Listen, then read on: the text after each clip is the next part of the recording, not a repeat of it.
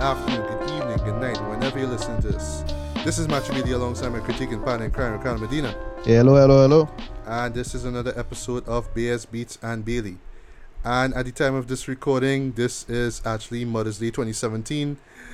Right. Yeah, and apart from all that, uh, apparently, like we've we, we've started the rainy season because I don't Yeah, know yeah. for the past few days, it's just been rain and sun and rain and sun Yeah, and rain yeah. and sun. It, so it, it officially it officially start. Yeah. yeah, so shit. I thought I was gonna wait till June for this, but whatever. Right. Yeah. Right. Anyway, it's all good though. I'm I'm indoors, but you know, if you do happen to hear some rain, then you know it's because rainfall outside. Duh. All right. So with that being said, uh, we have quite a few things to talk about. Um, the first being a horror film that almost went off our radar, but I was hearing a lot of buzz about it. I saw a couple of my favorite um, YouTube movie reviewers, you know, talk about it recently. Um, it's a Canadian horror film from two- 2016 called The Void and we finally made the effort to check it out and Yeah. we'll share our thoughts on that um Yeah. No. This this year this year had a bunch of like little small movies that just kind of just come off the radar almost entirely. yeah yeah so um, stuff like the Void, Sleight is one of those. Mhm. Uh, we didn't, I didn't get a chance to see that. With basically like kind of black superhero thing they're going to go with there. Um, what else? Boy, Void. Sli- Oh, Free Fire. I didn't get a chance to see that. you know as, as Uh, i mentioned that it's it's weird that it hasn't come down to, to trinidad yet i don't know why it's an action Right. flick so you know you would think action flicks is like the easiest thing to to um to throw in our schedule Yeah. but no it, it just came i almost forgot it came out in the states it just left so I don't know if the Yeah. reception was, was, was, was great or bad because I didn't even watch any reviews of it. But I want to see it still. So, Right. Yeah. Yeah, yeah, yeah, me too. Yeah. And and Sleight, I saw a Um, few yeah. ads of it. Um, I was surprised that WWE Studios was behind it too. I was like, um, Okay, okay. right. but um, from what I saw, it's been getting a lot of great reviews. But Yeah. it giving me little in terms of story. But that's that's that's fine with me actually. I don't want to know No, that's a much good. about it. That's a good thing because I will say I, you know, I really, really get into the point again. We call it perpetually ironic. Um, that, uh, that I call myself. Um, movies are. I'll admit a lot of movies are improved when you're going blind. Eh? Let's admit that. Like if you have a solid movie and you're going blind, eh, you kind of enjoy it because you know a lot of movies, especially some of these big comic movies, are a bit over marketed a bit. So you kind of piece together the, the scenario a little too easily in your head now Yeah, and it, it yeah. end up coming out similar to that or very close to that. So you know, i- movie making get to the point, at least in terms of plot, where there are um, no mysteries but a lot of secrets. You know, it, it got into that point. It, it relatively easy to guess um, where it's going to go, Yes. assuming the filmmaker is rational, you know, and going to make a good product, unlike you know the DCEU or some bullshit like that, right? Mhm. So, um, yeah. So I because I, I'm going to talk about it with Lost City of Z because that actually was really goddamn surprising what where, where that story was or what Alright. that story was about. Okay. Cool. Yeah. So anyway, All right. Yeah. Um, but so yeah, so you, so you did mention Lost City of Z.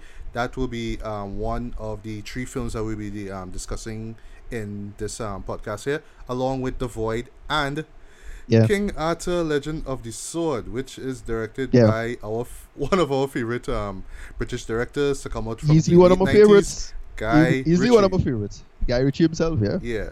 No. Guy Ritchie gonna Guy Ritchie. yeah, now I would say just before we even get into it, um, for those who don't know, right now this movie apparently has been um, it actually tanked in the box office. I, Yeah, not you know, like surprised. Um, not not surprised when you think about it, but I find it's kind of unfair. Um, but maybe it's because of the Uh, name of the person involved, and we'll get to that later. uh, it's not it's not unfair because Guardians of the Galaxy is still out, so that's why it's not unfair. yeah, yeah, well, Uh, yeah, Guardians of the. Galaxy is is is an excellent movie. So yes, it is, yes, it is. Which was so smart tactic on on Marvel to actually bring this out to officially open the um, summer blockbuster season, as opposed to Oh no! Here's another know, thing. Here's another uh, another another nice little trick Marvel does to prime audiences. Batman v Superman tried to do it and failed miserably. Um, which is come and bringing Guardians out on Mother's Day. Holy shit! yeah, Um, Civil War. By the way, you notice that a little. It, it kind of obvious, but you know they do it. Which is last year Civil War what was the big impetus for Iron Man being pissed off. Dead mummy yes, yeah. on Mother's Day. good point. Dead good mummy point. on yes, Mother's Day yes, or yes. a wrong Mother's Day. Same Yeah. thing with with with um Star Lord. So you know. Yeah, yeah. Well, well, of, of Yeah, yeah. course, with, with Father's Day coming up, so it's like, oh, what No, think? That Mother's the same movie. dead well, mummy, dead right, right, right. Yes, yes, yes, yes. But dead also, mummy, yeah, but dead also the mummy. Yeah, but also the um the father son dynamic. Ah. You know? I know, I know, Nah, it doesn't it's work not. as much, but Dead still. Bobby The Grant. dead mummy thing. Dead yes, Bobby. yeah, You're, you're right. Dead that one. Bobby.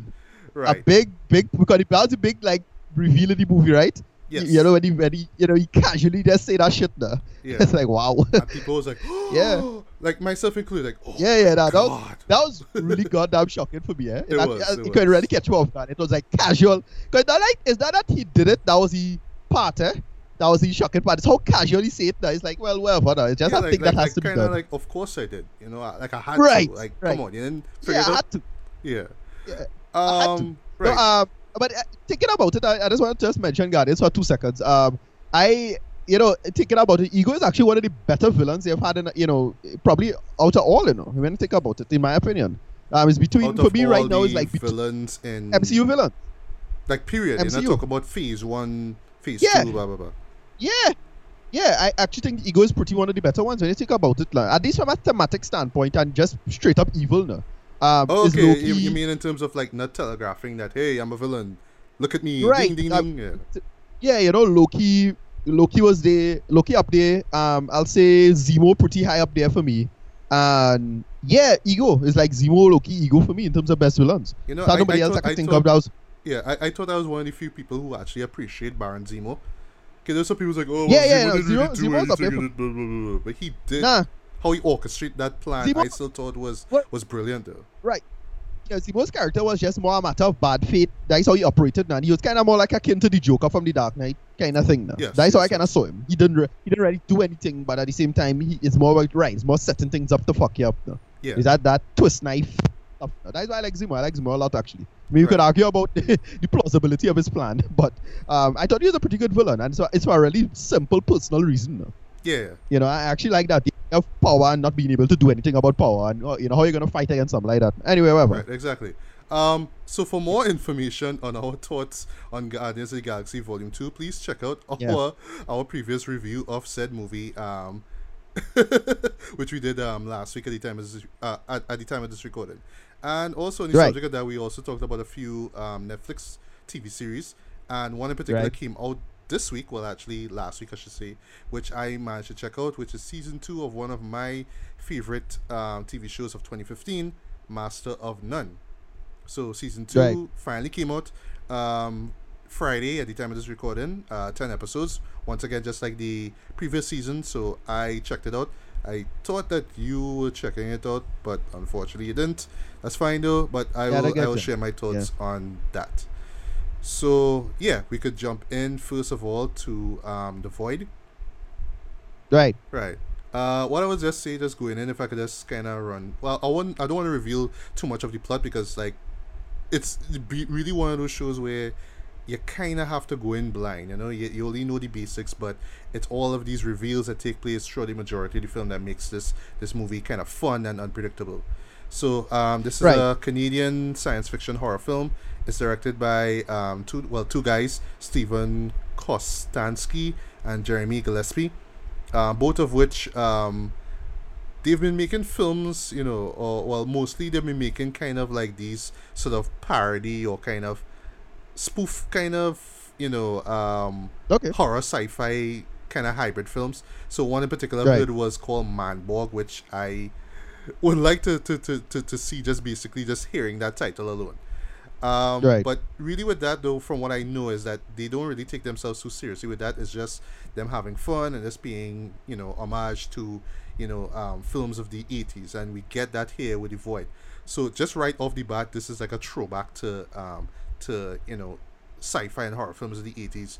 But um, I also picked up a little bit of um, John Carpenter, more particularly two films, um, classics by the way. First off, obvious one, The Thing from 1982, and Yeah. Assault on Precinct 13, the original one from 1976. Yeah. But Yeah. I'll get into that um, after I talk about the, the premise. So without spoiling too much, um, it kind of starts off with this um, this cop. His name is um, Daniel Carter. And one night Yeah. he finds this um, supposed drug fiend by the name of James crawling through the street just basically and he wants to know why he he takes him takes him in he carries him to his nearby hospital. It's like in the middle of nowhere it's in this undisclosed area they don't really say where. And um there there, uh, there, there are these other characters as well there too. And while all this is going on um, basically, there's like this kind of weird, mysterious cult that shows up right outside. Real um, assault on precinct 13 style so they're standing up outside of the, the, um, the hospital building and they're all dressed in white they have knives and they have this black um, triangle on their heads well on the you know the, Right. the, the mask basically and they're just Yeah. the type of people that if they see you out there they will just rush you and stab you to death and then indoors now we have some really weird freaky shit going on um basically Right. with car with a character or two turning into this really um weird freakish looking gigantic monstrosity. And Right. it's not exactly sure how this how these characters turn into that. And it's just all these little things that's going on. Well both outdoors and indoors. And then there's this reveal of this portal if you will which i Yeah. assume is called the void. And what i what i get from it is that it just leads to this sort of you know otherworldly dimension. And that's all i'll say about that. It's just really all this weird stuff that's not going on that's going on not just outdoors but also indoors is all leading into this big shocking terrifying but still mysterious reveal at the very end so um Right. thoughts on the void what, what, what do you think about the void man Um, I don't. Okay, so here's the problem. Um, if this came out like about seven years ago, well, no, that's the thing because we again tired. Uh, we again tired of the retro stuff now. no? Yeah. Um, But, yeah, as, we but get as it. you say, Yeah. but as you say, seven years ago, I was thinking, um, oh gosh, like Slither, you know what James Gunn, you know, director but- of but Guardians, came out with that kind of, right. you know, gross out kind of um, B movie kind of thing. Yeah, Yeah, right. Exactly, and that's that's the problem. Is that you know you know when you tap into a particular um when you tap into a particular trend, nostalgia or otherwise, it's you get it's fine. But now is that I kind of get fed up with this whole nostalgia stuff. I got tired of nostalgia.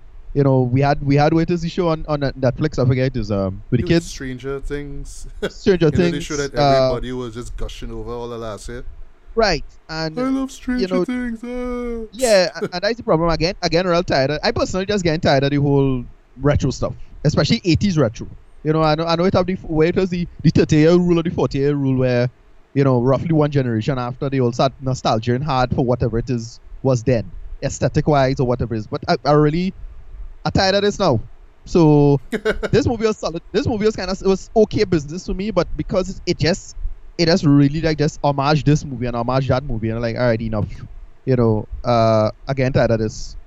Um, but it's still good, and the Lovecraftian stuff was pretty good in the end. I, I thought that was pretty cool. Mhm. Uh, but it reminded me of um, the one oh god, you know my brain is derping right now. The one with with with um, Emile Hirsch, um, with the with the witch now, where he was uh, had a the uh, autopsy of the Miss Jane Doe. Yeah, which I still haven't seen. I know, I suck, but yeah. Right. You kind of remember that a little bit. It's it's this indoor thing. You gotta deal with a mystery that's scary, and you're not sure what's going on. Lovecraftian dark powers from the dark dimensions gonna come true if you if you don't if they're not careful, and they're not careful, so that happens. Um, yeah, and they don't know what's going on. But then, but then, well, in this a little different because have people who kind of know what's going on, maybe, um, with the whole cult thing. But then that really, you know, pan out in the way I wanted it to. But whatever, you go through that. Okay, so I disagree with you with the fact of you you're not liking nostalgia. Um, I don't see Yeah, it as a I just fed up of it. Not that I don't like it. Okay, Yeah, I, I just fed up of it because we, we've been seeing this stuff for the. Let's admit that we've been seeing 80s nostalgia for the better part of five years straight now. You know, a lot of movies have been doing the nostalgia, the 80s nostalgia thing in terms of like technique, film techniques, and yeah, you know styles. And it's like what it is really. It's it's just a bunch of low budget filmmakers finally learning the techniques of high budget filmmakers back in the 80s. okay. So they now I, I, I see what you mean. I see what you mean. So Right, in other words, like like like like when you when you're starting off now, for example, it's Right. best to try and do, you know, um, pretty much just go into your roots and try and do one of those horror films that John Carpenter and Right. these guys did and Right. got big off, you know. So so I, I get where you're coming from. Um, and that this style of horror is an easy format. You Yeah. don't have to spend money. It's actually quite. You could do everything on the cheap. Um, but it's starting to become a little tra- transparent, and that's my problem now. Yeah, I, I, I- I hear what you mean. Um, but I, I still welcome them because I mean it's not like, oh well, it's a new year, we have to look out for a new '80s throwback show or '80s throwback movie. Right. You know, um, if Okay. if they're there and they're done well, I would I would I would support it. If they're not done well, and you know, it's, it's very rarely that those things really happen. Um, I would I would Right. just kind of just not care, you know. But this one, The Void, I thought was done uh, reasonably well. Um, it didn't really do anything that different or you know amazing, which I think is the kind of downside to actually trying to do these sort of 80s throwbacks. Is that you know at least Yeah. with movies like The Thing, um, especially The Thing, for example, in terms of you know creature design and those special effects that they did were you know groundbreaking at the time. You know, I mean, you would look at it now and be like, oh, it's just a a, a, a kind of you know gluttonous mass of tentacles and flesh and all kind of thing. But just what they did there, you know, pre CGI is really amazing. Um, and in subject of that, though, well, from what I what I, what I've learned about this movie here is that they do rely on a lot of um, uh, prosthetics in this film, which you Yeah, know is really yeah. surprising. I think it's probably nearing the end where they use uh, well, they use some CG here and there, but I know for the most Right. part, in terms of the creature effects, it's a lot of prosthetics that they use, and I thought that was very impressive. Um, I'm not saying that you know horror or sci-fi is just you know like when like for example if you are up and coming director, it's like oh well I just need a franchise to make my name with, you know. So Right. here's sci-fi, here's horror. They could be done cheap. I could, you know, um, not pay my actors that much, and um, you know, it could make a lot of money. Could you know? But I could, I could, right. I could ship it around to a few festivals. Get you know, get my name out there, get a buzz. You know, I don't know if that's the And- if and- that's the and- and- approach with yeah. them. I, I can't say because I don't know them. Nice. So No, it really a lot of it really comes across like that because really and truly, it's you know, let's. I mean, horror is something that you have to is is really about technique and skill. It's all about showing off your skill. So if you could pull it off, you could pull it off, and you could do it. Um, and again, everything on the cheap because be- let's admit, people kind a lot of low budget filmmakers should avoid CG at all costs. of course, Um, of even course. high budget, even Yeah. even high budget filmmakers should avoid them, and we'll get into that with Arthur. um, yeah. uh, but you know, I, I, I, I kind of mad that I have to be talking about the meta, general meta narrative of a film with this one, um, because it just was so transparent the techniques and, and approach they took with this. Um, another movie kind of remind me of a little bit was The Mist, a little bit, a Oh. little bit of Mist in here. Um, but oh, that that, but that yeah. movie by oh gosh. I know there's a tv Yeah, show for it coming out you know um spike tv's bringing it out. Yay Oh, spike. yeah, well, I, I that yeah, Spike you, with, thank with, you. with probably one of the worst endings i've ever seen intentionally or Right. unintentionally of a horror movie. Oh my god. Right, but right, anyway right, but, but, yeah. but getting back to the void though. Um but right, the good thing about this show here, what I got is that there is a genuine love and passion, not just for the franchise, sorry, not just for the genres, but also for the directors that they're paying tribute to, or at least that style of, you know, that, that kind of Lovecraftian slash gross out, you know, horror, sci-fi hybrid kind of films, you know. Um, you can Right. really tell that these, these these people not just doing it just you know it's not a gimmick to them they really do love the the, the, the um the genre and the directors that you know contributed so much into it so you could see that you know you could you could tell that they're not just doing it just because. They actually do have a passion for it. Um but the thing is that you know with the genre itself it really couldn't i mean just taking away story i mean technique well that's what you're saying about technique. It would help you know now in 2017 or 2016 whenever it came out if they could have just done something just a little bit um different a little bit um innovative. Not asking for much because you know i assume that they are kind of you know breaking out basically in terms of getting the name out there in terms of film but you know right, because you're kind of paying tribute to, to, to genres, you know, it's easy to just take this element and that element and that element and that element. But if you're not really doing much with it, then kind of like what's the point? Unless you're doing a spoof of it, like say Black Dynamite, then you could get away with that. Fine, you, you know, you make fun right, of it. right, right. But you know that that that's the risk that one I imagine runs into when you're doing you know um these sort of homages to you know 80s or 70s um style films. But all that aside, Right. though, I I appreciated the film. I, I enjoyed it for the most part. I thought that the acting Yeah. was was decent, not great, but decent. Um, I like the way how the characters kind of react to all this WTFness that's going on, and yes, there's a lot of WTF stuff going on. Um, the music wa- I, I thought was was was decent, not memorable but decent. Um, Yeah. But it's really the the um the prosthetics and the gore and the the creature effects. That was re- what really wowed me. And you know those moments where you see all the blood and gore and thing. Those moments genuinely did freak me out. Uh, to the but not like you know turning away from the from the um from the screen, but more like you know what the hell going on here? You know, it just always had me Right. just asking that question. What I wish though, unfortunately, is that um is that you know the the what's underneath the surface of this film wasn't that ambiguous. So at the end of it, unfortunately, you, you kind of walk out like I didn't really know what the void is. Not the movie, but just the actual void or what the portal was, or the characters or creatures that's coming in and out of the void. What's really going on? You, I mean, you do get a reveal of what's kind of going on in the hospital. I wouldn't reveal that, but still, it's kind of like it's still kind of it still leaves you with questions hanging. And with something like this, like I know, um, like I'm not expecting a sequel for this anytime soon. I know that Steven and Jeremy are bigger than this. They could actually just use the the um you know the buzz that they got from that to actually make a more competent and a better movie. But I'm not saying that they should go all Sam Raimi and just do sequels. Which, well, yes, and by the way, this movie owes a lot also to the Evil Dead, especially in the Right. interior Yep. shots Yeah. with characters Yeah. just turning into creatures. Uh, one thing in particular, the, um, the kills in it, or just as um, a, a couple of the Yeah. kills in the film remind me of Evil Dead, not just of the Yeah. weapon used by the human, but also the way how the the the, the um the creature was squealing has this Yeah. kind Yeah, of way like how the original Evil Dead was. A lot of this kind of weird squealing. Yeah, I was like, yeah, that that's Evil Dead right there.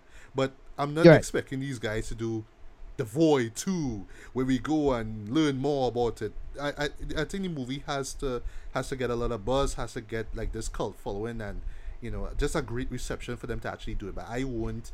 I Yeah. wouldn't recommend that they do it. It's like this this this this foray into serious um filmmaking and not just what I assume a kind of parody slash spoof stuff Right. but I thought for the most part, like I thought it was really decent. Um, this is clearly for the die-hard um horror heads, especially ones who grew Right. up on like eighties films, like you know Evil Dead, The Thing, and Hellraiser. Yes, there's a little bit of Hellraiser in it as well too, with the whole portal and the main Yeah, yeah, villain and all that kind of stuff. Blah blah blah. Um, Right. but still, I just wish that you know the story wasn't all that ambiguous. It didn't kind of leave me wondering, well, you know, what is this and what is this, and it didn't really explain Right. much to me. It was just all about yeah. the mystery and you know what is this, what is it. I mean, it worked.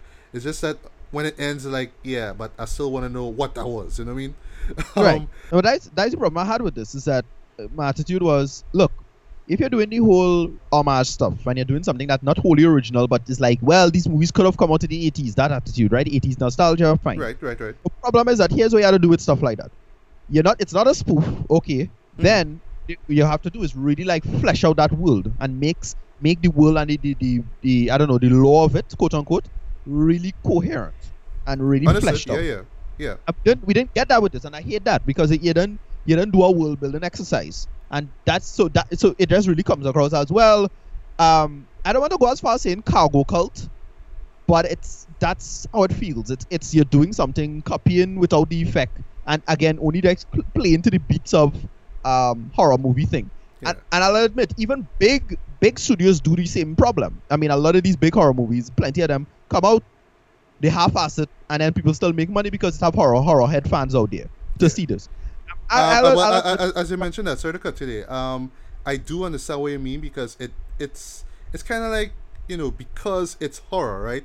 You can get Right. away with being as kooky and as scary and as WTF as you want, but if Right. your story is still kind of flimsy, you could just say you could just throw a bunch of blood, a bunch of guts and stuff, and be like, Right. "Well, that's the point. It's just supposed to be about scares, and that's about And about that- the right, story exactly. to make it think and be like, well, Right. maybe this is what that was about, and maybe that was, you know, it, it's kind of like a cop out. But I, I do understand what you right, mean. exactly. This, this, but this and this, this kind of fell into that trap. No? It is like, oh well, we just kind of decide to cop out and then, you know, do anything with it interesting. And I don't hate it. Um, I didn't hate this movie, but because every everything just felt so boilerplate, I couldn't get into it. It was way too basic and straightforward. They didn't do anything interesting with this. Like, okay, yes, I know who H.P. Lovecraft is. Thank you. You know, another. It was not. It didn't engage me. Sorry. Yeah. I don't know if I, if I eat a bad a bad sandwich or something like that and get sick while I was watching it. I ain't sure, but I just wasn't into this. You know, the way I should. I thought I would have. again, I'll admit I'm not a big horror fan because that's my big problem with horror is that horror needs to be coherent, and most horror movies aren't coherent. The characters need to be dumb. You know, you Yeah. s- certain characters need to. This character needs to be an idiot. That character needs to be this, that, and the other. And this, this kind of just fell into all of the normal traps. Nobody felt perfectly logical in this. So, well, I don't expect them to, but I don't. No one felt s- smart No, in this anyway. but, uh, just fell into all of the same that, traps. There, there is one character, right? It's a it's a girl, right? I Yeah. um this Asian girl, well Asian American or Canadian, whatever the hell, right? Yeah. I felt honestly she was like the dumbest character in that whole movie.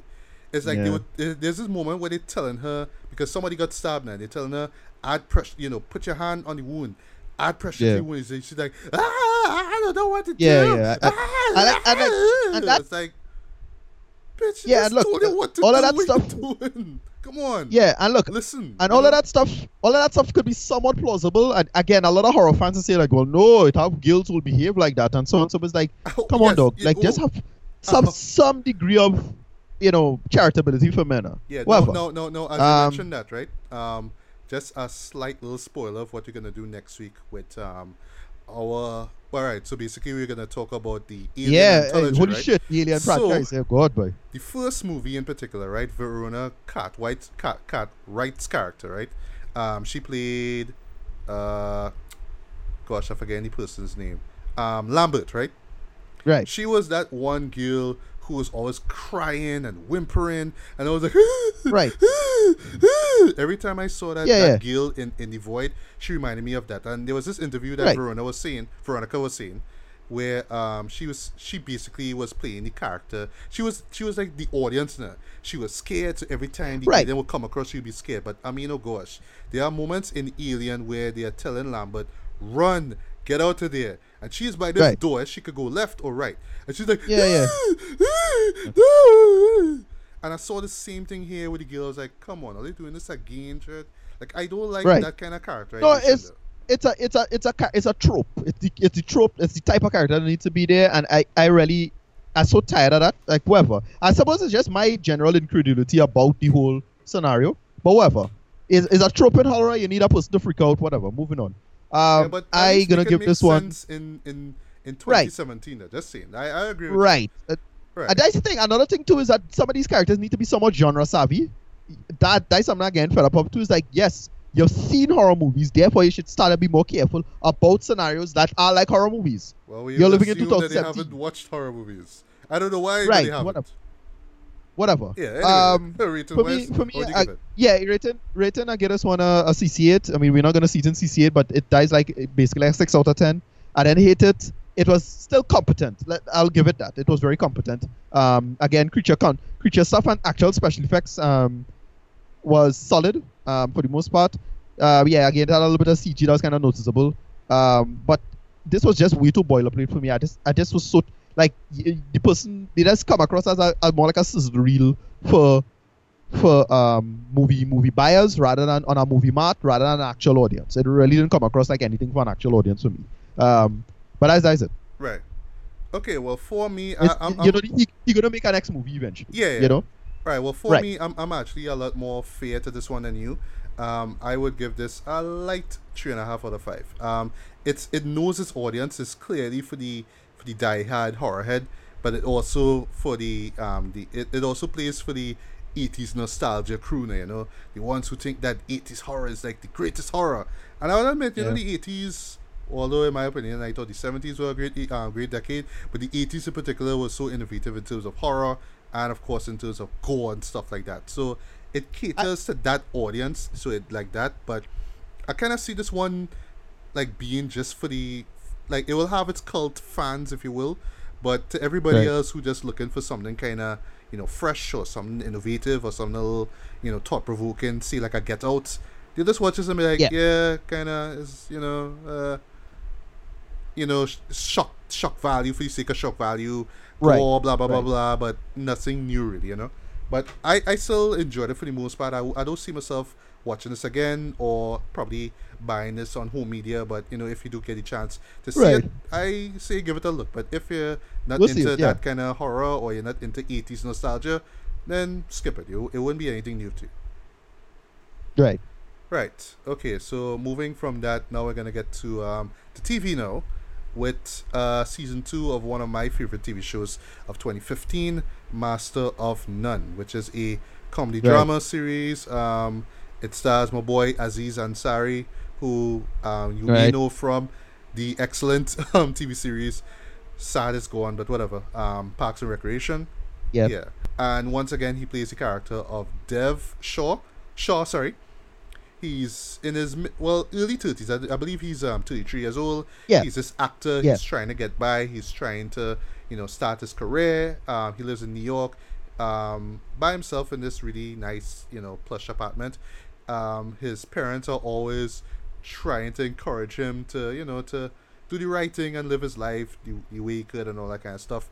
Um, you see him interact with his friends. He has this Asian friend um, named Brian. He has this um, tall friend by the name of um, Arnold. Really cool guy as well too. Um, the guy who plays him, Eric Wareham, I believe that's how you pronounce his name. He also Warheim. Wareham. Okay, right. Yeah. Yeah, he directed um, a few of the episodes of um, last season and this season as well too. I he's he's Yeah, he's, basically uh, like real he- trying to play the whole uh, Arnold Schwarzenegger from Twins. That's it. That's his um, Right, no, if you- basically. I, y- you're not right. So you're not familiar with um, Tim and Eric at all. You never watched that show. No, I haven't. But oh, so he's yes, Eric. Tim from- and Eric. Oh, well. Eric from. Tim and Eric. Yeah. Okay. Yeah. Oh, you don't know that, right? Okay. Well. no, no, no, no. I yeah, Eric. yeah, Eric I, Warren. I, I, I, I missed that that boat. uh, Oops. Um, it's a good boat miss, eh? That is a good thing you probably that boat. But no, he, Well, in my opinion, sucks. is an excellent director. okay. Sorry, No, I see that it's. it's not it sucks. It no, not really, but it, it's a really tempered type of humor that you'll probably fucking hate. Like it have people who love it or hate it. all right, all right. um, it's, but- it's that it's that that far. Okay. It's that. It's Mhm. that. It, but he um he in my opinion is an excellent director. Um he has done some really solid business. He did I think um one of those um he did he directed the video for Bubble Butt I think. You serious? As in Yeah, I um, think so. Major Lazer's bubble butt. yeah, That I think I think so. Yeah. no, I, Yeah, I, so can't, I that- don't want to call that- it terrible. It's just shallow. Very, very, very It's that shallow. it's that but it, he he does that style of humor and, and that aesthetic aesthetic now. Okay. Can, I tell I that, think it's- that, yeah. that whoever direct that, if it's really him, yeah, he was on shit when he made that. Like, he just... Right, exactly. You It's, what I it's he's that guy. Yeah. yeah, that straight style of aesthetic and humor. Yeah, Take a dumb Go ahead, song, yeah. make make a similarly dumb video. I get. Okay. Right. Pretty Alright. much, yeah. Um, okay, so from last season where they last stopped off, um, basically what happened is that um, Dev had this white girlfriend by the name of Rachel, and they Right. basically were having their kind of ups and downs into their relationship, and it kind of ends where she leaves with her friends to go to Japan because, um, and I'll get to the whole issue of you know how they approach life in the thirties and whatnot. Um, Right. she just kind of got fed up of not taking risks in life. So she just went with her friends. Her friends were going to Japan, or sorry, to Tokyo. She's like, well, you know, what, let me just take this chance because, you know, what would happen if I miss it? So she goes. And Yeah. Dev, you know, um, well, we kind of see it throughout the course of um, season one is very interesting cooking, more particularly in um, cooking pasta. So he just says, you know what, Right. I going to go to Italy. I'm gonna Yeah, go to yeah. to, to pasta making school. I don't know what's gonna happen there. I just gonna you know try a thing. You know what I mean? And you know he just leaves. So um, season two kind of pretty much opens um, in this excellent, excellent, excellent um, uh, season premiere episode, which um, right off the bat pays tribute to um, uh, Italian neo-realism. So the entire right. the so the entire episode is shot in black and white, and the, a Wow. So majority it's a- of it Let's call it um bicycle thieves.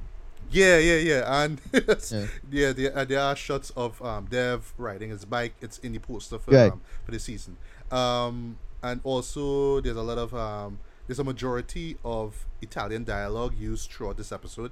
It's only re- it's only every once in a while um, Dev and this other character who are getting to they actually talk in English. So it's just really like him, just kind of um, well, it it's pretty much like a few months have passed basically.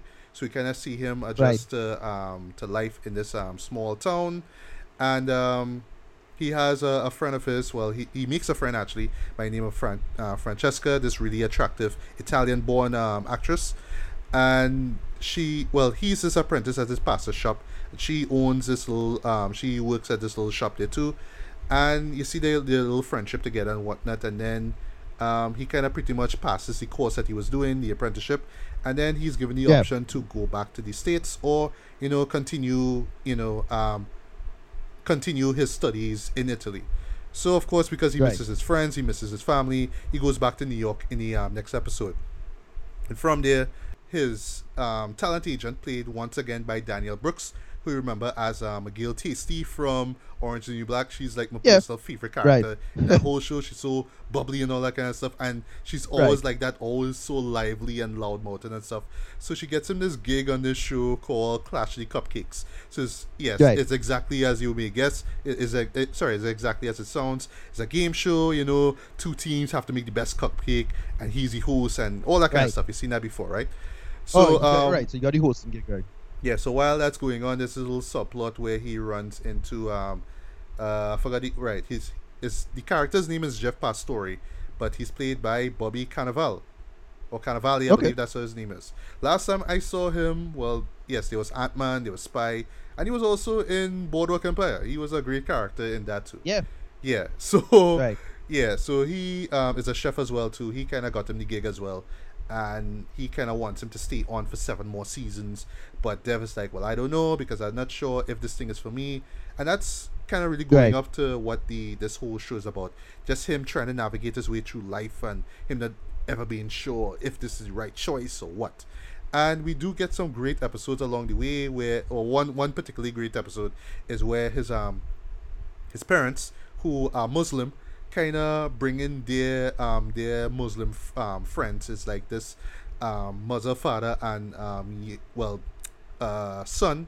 I believe he's like uh, yeah he's a he's a teenager basically.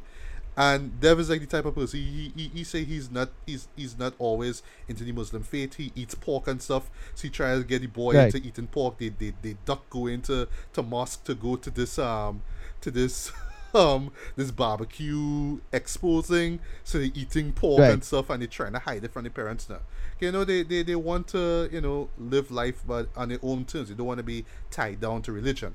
Um another great Right. episode is with um with dev's lesbian um lesbian friend denise. And basically well the name of the episode is thanksgiving. And we see um throughout the course of her life and it's all centered on you know different thanksgivings in different years so we see how um how denise's mother played by angela bassett of all people yes there is a solid Right. um, set of um, guest features in this show and Yeah, yeah. gr- well, denise growing up and you know trying to come out and talk you know tell her mother and Anne played by Kym Whitley who I haven't seen in ages that yeah she's wow, gay okay. yeah I was like shit Kym Whitley though wow okay Oh shit! That's still, that's look, still looking wow. by the way but Right. yeah Yeah. yeah. No, she always used to look good. Eh? She always yeah used to yeah, look good. yeah. and All you know, Uh, she the show. Yeah. Yeah. Got you. yeah and it's just this whole thing with her her feeling uncomfortable every time she brings her girlfriend through to um Thanksgiving dinner because um there's Right. there's the the the great the grandmother that's also there and she knows she knows little to nothing about um about Denise's sexual orientation. So every time she brings Right. in her girlfriend, it's always like, yeah, this is my friend, and then the mother and the aunt Yeah, picking yeah, up yeah. on how she hugging her up and stuff, and she like that kind of thing there. So that kind of stuff. But really, the main story centers on um on Dev and Francesca because um, Francesca does um, visit the states. She meets up with Dev. Right. Dev takes her to you know takes her around New York, and she loves New York and all that kind of stuff. The problem is is that she's engaged to this guy called Pino. She is he basically is this um well basically Pino is um Francesca's only boyfriend. Like from since they were like um late teens or whatever, they've been together and like suddenly he does pop the question. So there's this kind of love triangle thing going on where Dev really wants to be with Francesca because um, Rachel is no longer with him anymore, and you Right. know, like from last season, they had their ups and downs. They, they just couldn't get along together, unfortunately.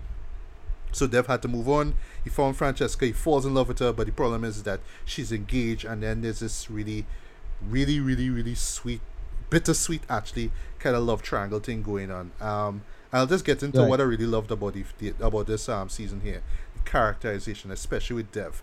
Dev, I, I don't want to say Right. he's the everyman, but because he is, he is in his early thirties, I can more than relate to him. You're right. Because I am, well, we Well, both are in our early thirties, you know. I Right. remember um, last time you mentioned millennial when when I mentioned before that it was that there was catering for the millennial crowd. Not so much. It's really more for the people in their thirties who just want to do the best. You know, always everything is always about going to the best restaurant, buying the best clothes, Yo, that's- best thing, that's best the that. You know, it's, it's always that. You know what I mean? Which is something I can relate Yeah. to. You know, you always want to know what the best restaurant is. You always want to know where the Right. best place to buy tacos or whatever, all that kind of stuff. But yeah, Right. Um, no, but it, that's I say I, I I look at it as the millennial version of Louis. Um, because when I went Ah, to, okay. when I went to see it, it it wasn't necessarily that, but it was a little bit like that. It was just again the surrogate for that generation. And the big part about with Dev is the whole immigrant aspect of things. I, I heard yes, it have. yes, yes, 'cause I didn't watch it. I haven't seen it, but I heard they do a lot of immigrant stuff, and they did a lot of Carib. I heard they, they touch upon some Caribbean immigrant stuff, from what I understand. Well, I think that's episode three. I ain't sure. Um, you mean of, of, of this season? Or last Yeah. season? I don't know, but that, that's what a friend told me. Okay, I, well, I, don't, I really don't watch it myself yet. all right. Well, actually, that third episode was um was on the same religion thing, but as you mentioned, that episode six, in my opinion, is probably the best Yeah. episode of the season. Thus, uh, hands down. Why? Right. Um. Okay. So first of all, this show really pays a lot of tribute to Richard um Linklater, right? Linklater, sorry. okay. um Yeah, the yeah. way how the characters talk, the sort of free form kind of style of talking. So it's not I don't want to call it Seinfeld as kind of um uh dialogue, but it feels so Right. natural and real. Like this is how characters would talk. They would always like if something happened to them, they'll always kind of trail off about well this thing happened. Da, da, da, da. It, but it feels so natural though. But anyway, but this particular episode here, New York, I love you. Um, okay, so what they do is that they pay. I don't want to say that it's paying tribute directly to this show. Um, right, so Richard's debut movie was called Slacker. It's not a show that Right. I really like. Like I do get where Yeah, he's coming from with it, yeah. but basically it's Yeah. and I remember Simpsons kind of parodied it, or um, is either that or they parodied a Robert Altman. I think it's a Robert Altman show that they um poked fun at. But basically the idea is that Right. a character you see like a character, you'd focus on this character for about a few minutes, and then that character would leave and bounce into somebody else, and then somebody else will come into the shot, and then you focus on that one character, and then continue on, continue on, and continue on until the very end, where they come back to the very first um, set of characters. So it starts off with Dev and Denise and Arnold, and you go in to see this this movie called Dead Castle with um with Nicolas Cage and some other people Right. in it. And it starts off with this doorman named Eddie. He's this um, Hispanic guy, and we see how um, well he and the other people working at this hotel are minorities, right? And we do see how they look at these white people that, well, mostly white people that show up um, in this hotel, and then it cuts to well, right afterwards they get into what they do. This this moment actually blew me away, right? They cut into this black girl who works at this um store. Catches, she's deaf. So as soon as her Okay. story begins, everything, all audio is cut off. I'm like, Okay. okay, But don't, going on here? right, well, well, all right. Yeah, well, well, well, I won't spoil. I won't spoil. Yeah. But basically, the story is centered on her. She's deaf, so she has to kind of sign language everything, and it's silent until we get to the other character. And that character is not Caribbean actually, but he's um French, right? So he's, Okay. he's um he's black French. He came down. He's a taxi driver, and he's seen all these characters. Well, his um friends who are also, um you know, who are also French and black and how they deal with life in New York. But that episode I thought was excellent, Right. just the way how they show these characters. Um, but as I said before, the, the real highlight of this is just that relationship between Dev and um, and Francesca. And I thought, you know, the moments between the two of them was just so generally sweet, but at the same time, you know, really bittersweet at the same time because you, you really want Dev to well, overall, like I say, with in terms of characterization, what I love is that Dev is a, or the way how Aziz plays Dev, he's the kind of person that you want him to win. You you're just rooting for him to win or succeed in everything that he does, whether it's going on Tinder and finding a girlfriend, you know, to spend the night with. Yes, this is one episode where he goes on Tinder, he finds these bunch of girls, so it kind of cuts back to him just talking to different girls, and kind of hoping that yeah, he could get through one, but you know, I want to see what happens there. Um, right. And you kind of want this guy to because you, you really like him he's so likable and you really want him to to um to get with francesca at the end i'm not gonna say how it ends though but it's on this really bittersweet note. That that's all I'll say. Um, when this show really hits you in terms of emotion, it does it very, very, very, very well. I mean, it will make you laugh. I mean, it's a comedy, but at the end of the day, it's a drama, and you will feel that those those dramatic moments. It's real. Anybody can relate to that, whether it's about religion or sexual orientation, or in the case with um, with Dev and Francesca, you know, unrequited love. You know, wanting to be with somebody, but you're not really sure because you're not really sure what your path is going to be in life, and just that whole thing right. about him trying to figure out you know this trajectory in life you know that's something that i could relate to on a personal level and just seeing him go through that in new york best state in the world, in my best state in America, in my opinion. I just love New York so much, so I don't know. I just always have this affinity with shows about New York. See, you love that nightlife, you right. love what he's into, but at the same time, you're feeling the struggle, not just because he's an American, but also because he's a minority. He's he's, he's um he's Indian, you know, and him always having right. to deal with that. Even right down to him being on this TV show and how people look at him and all that kind of stuff. So there's all these things going on. Um, but yeah, the acting is solid throughout um, the dialogue, or at least the writing, is excellent. Um, the musical choices, oh my god, just like last season, the musical choices are so on point. Like I was hearing Tupac, I was hearing um, Digable Planets, cool like that. I was hearing yeah, some. Yeah. Some old school Italian love songs that I haven't even heard of, but I want to hear them even more because they just sound so so so sweet and nice, you know. And it's just like this it's just you could tell that the, the people in, involved in this really love this craft. They love the story. They love the characters. They just love making this thing. And even right down to the moments in Italy. Well, it's shot on location in Italy, of course. You know, just the right. care and attention that they put into making their shot. You know, the shots look so exquisite and beautiful. Even to New York and all too. Like a majority of the shots in this mo- uh, in this series are so well done, so beautiful, so gorgeous. Um, and yeah, like I say, you have this really, really likable protagonist that you want, you really want to see him win. You really want to, you really want to root with him. You know, even when he makes a couple of mistakes here and there because you know he's human, whatever. But you know, it's just life, boy, and how life does just come and you know kick in your ass every once in a while, and how he has to deal with it. And you know, sometimes it's for the better, sometimes not so much. You know. Um, but yeah, I could gush about this for so you know for for forever. But yeah, I genuinely love this season. This season really surprised me. I wasn't sure where they were going to go in terms of the Italy thing. I was figuring out like shipping me was asking myself, wait, so this whole series is gonna be in Italy? Not exactly. Um, but they do manage to make things fresh and um, really vibrant and fun. But also, you really have a sense of humanity and emotion and stuff, and that's really at the core of the show. Um, lots of great um, cameos as well. Like um, uh, who who was in this play? Um, Ciara Renée, who you would remember as okay. playing um oh gosh Hawkgirl from Legends of Tomorrow. Yeah, she was in a particular episode. Yeah. She was playing Arnold's ex. So she called she like she she called um Arnold to come to Italy because she was getting married in Italy. So uh, there's right. this episode with, with Arnold having to deal with the fact that the ex gonna get married to this guy who kind of looks like him but just shorter, and you know all these things. Um, what else? Even I saw um, John Legend.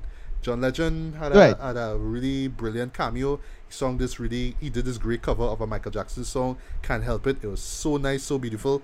Um, and yeah, so acting was on point, cameos was on point, cinematography and just how the shots look together, you know, all, all together really beautiful, really gorgeous. You know, you could tell it's like a love letter to both Italy and New York but you know still it's about that whole pursuit of happiness and the pursuit of love and how sometimes those things don't exactly work out the way you expect they don't always right. work out the, you know you expect you know life will always be like in the movies you know love conquers all you'll succeed if you work hard but it's not always as easy as that and you know that's just one of quite a few powerful messages in this series. So overall, I have to give this a strong season two. I should say I have to give this a strong four out of five stars. This is hands down right. one of the best shows I've seen in a long while. So yeah, this is gonna make my top ten for sure in terms of best TV shows of this year. Nice. Um, I really strongly recommend that you check it out. Netflix way, all it in a roll this year. Um, Iron Fist aside, but yeah, all the shows yeah. on point. But yeah, if if if all really, you know, if you guys are looking for something you know um, different to check out, by all means, I really strongly recommend that you do check out Master of None season two and season one as well. You'll love both.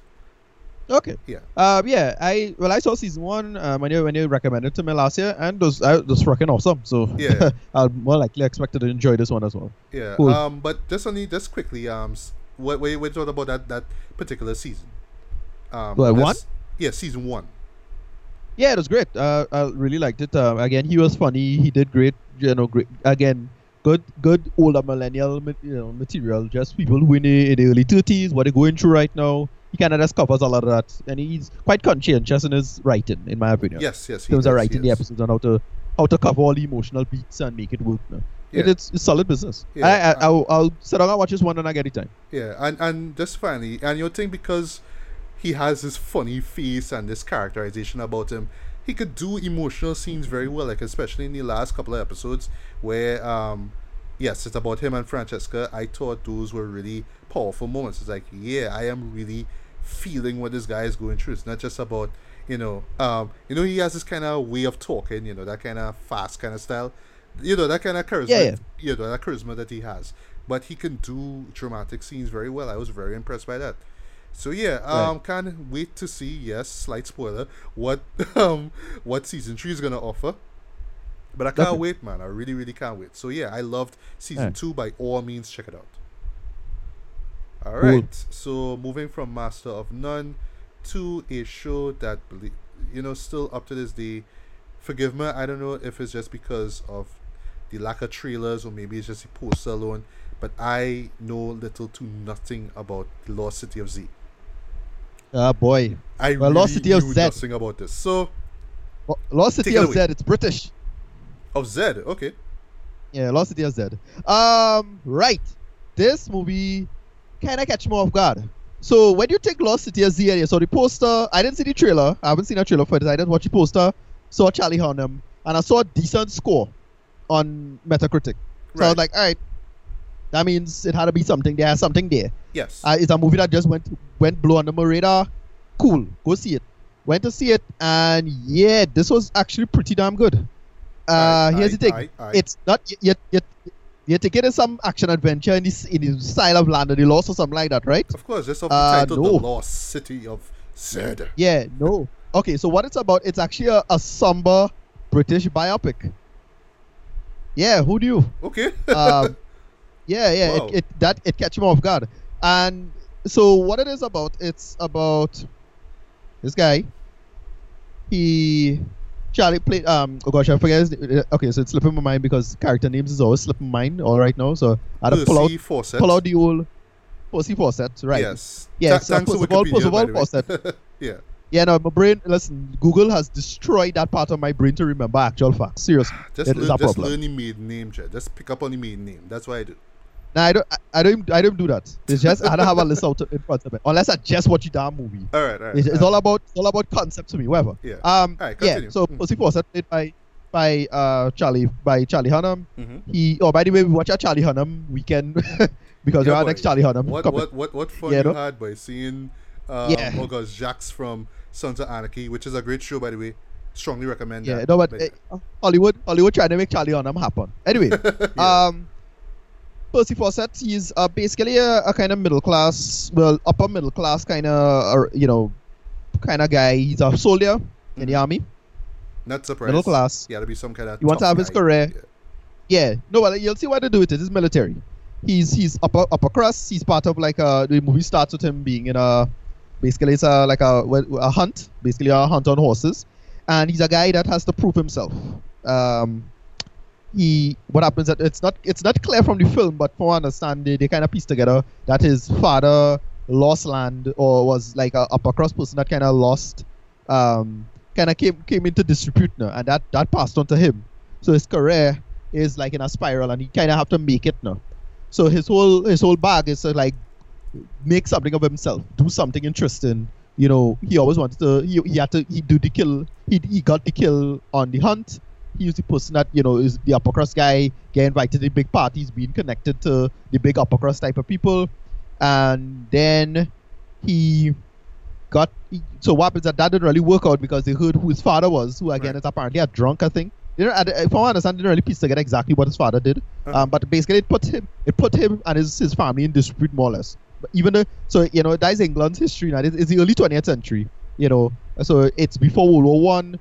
Um, so everything is about you know in the parties and making making himself look good and all of that shit, right? Yeah. and he now um his life now takes an interesting turn because he he gets kind of blank from the, the supposed um, upper crust guys so you know he is kind of his last chance to, to come up in the ranks and he gets something from the Royal Geographic Society run by Ian McDiarmid yeah Oh, Palpatine okay. himself was in this Okay. yeah uh, so he goes he goes on a trip to Bolivia Uh-huh. and uh, so here's what I say is a, is a British biopic. All of this is apparently a true story. He goes to Bolivia, things go really strange. He meets a character called Henry Costin, uh, played by Ro- Robert Pattinson, who's really damn good in this actually. Uh, Um, who who'd have thought? um, his wife, yeah, he left. He left his wife Sienna Miller. She was okay in this, and he goes to Bolivia to, to learn to just do um, what do you call it, by uh, surveying. He's Right. actually surveying and piece together the land and making sense of the land, mostly to do with rubber because it's a big Bolivia had a lot of rubber at the time now. Um, in terms of rubber, rubber trees and you know the rubber industry now, there's a lot of money going in and out of there now. Um, remember, it's still colonialism. Remember, a lot of colonies colonies exist still. Um, so this basically what happened is that he discovered he- he's kind of the first guy, or at least the first big person to discover that wait, it had civilizations in somewhere other than England. You know, in in the in, in Europe, you know, they never really find civilizations in any other part of the world other than say um, Egypt and China, other than Europe itself. So the movie takes that turn. It goes on a soapbox about, you know, the white man isn't that superior after all. Ah, you know, from, alright, at least from a historical standpoint. Mhm. And I was like, all right, cool. Basically, it's about the his life and him having to prove him finding. He saw basically he saw a lot of evidence of pottery and this city, and he decided to dub the city the lost city of Z. And it's just a lot of things getting in his way. He had to go back home, and they, he had he joined the Royal Ge- Geographic Society. He they, a lot of people kind of laugh him out of the room when he tries to prove that this city exists. Um, another guy, another big explorer, uh, who has had a lot of big expeditions in the Arctic, or the Antarctic, if I remember correctly. I think the Arctic. He also he also come to come to in Bolivia. He had to meet the natives. They spent a lot of time with the natives. and A lot of dangerous shit went down there. Right. Um, there's a really brutal scene involving um, Piranha where a guy falls in the water. That was real, real Ooh. dark. And Jeez. basically, um, Robert Pattinson stays loyal to him pretty much throughout almost the entire movie, more or less. Um, then World War One hits. They have to fight in the war. They survive. Um, one of the other friends who was one of the explorers. Well, I don't want to spoil what happened with him. Um, there he gets. Well, I don't want to spoil what happened to him in World War One because that's pretty goddamn dark. And then he goes back to the city with his adult son. By that, by that, by the time his son becomes an adult, who's about, about 19 at this point, um, Jack Fawcett, that's played by Tom Holland, Spider-Man, right? Ah, okay, sweet. Yeah. So this is a kind of, it's basically a kind of Oscar baitish kind of movie. Um, But good Os- Oscar the big- or uh, well, we're gonna get to that. Here's the, here's the problem. I thought the acting was pretty good, right? Mhm. Acting acting was solid for me. Um, the, the story itself actually pretty damn good because you know the theme of the story of you know just all these things getting in your way in life and you just never get to really accomplish them in the time you wanted to, and life just kind of just took a turn for the worse in, in um, you know for him into all of these things just get into the way and he was but ultimately he was well supposedly validated. I think that's the whole idea. Um, even though you might not see it in your own lifetime, you will you will be validated. You know in the in the long long run. Um, Yeah. I, I, I enjoyed this movie. I didn't regret it. I went into it blind. I didn't regret it. I was expecting again an adventure film in the, in the vein of a Land of the Lost, um, you know that kind of shtick. But no, it was just a really somber British biopic that we got. Um, the, but the big downsides of it, the pacing, pacing Ah. wasn't particularly good. Um, there are a couple scenes they could have cut, in my opinion, and it had some bad blocking in some of those scenes. A couple of these scenes in particular, especially with the wife, because they had to get in with his with the wife, and the wife is this big independent Wonder Woman apparently. uh, but she, she, she you, keep, you keep hearing us say this, but they showed no actual evidence of this on the screen. But whatever. Um, she herself kind of well, she goes on in it with the, in the end of her life because I don't want to say what happens to her at the end. Um, uh, about trying to validate the fella and trying to validate the husband and, and you know proving the lost city ex- exists and all of this stuff because he just he never showed any evidence, any direct evidence of it. No. Um, the thing is, this could have done with a more expert touch um, in that sense because when you're doing these big biopic films, you have to you have to bring your A game. Sorry, you know when you fuck it up, you, you fuck it up royally.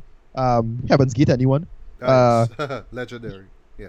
Yeah. So that that's it. I I enjoyed this movie, but mostly because of how I didn't know what I was getting. Um, I suppose if I, if it was hyped and hyped as a big Oscar film, it would have be um it would probably get a lot of like bad reviews or whatever it is. Oh. I, I, I at least that's what I think. Yeah. If it was hyped in that, they, they, they kept it under the under the radar.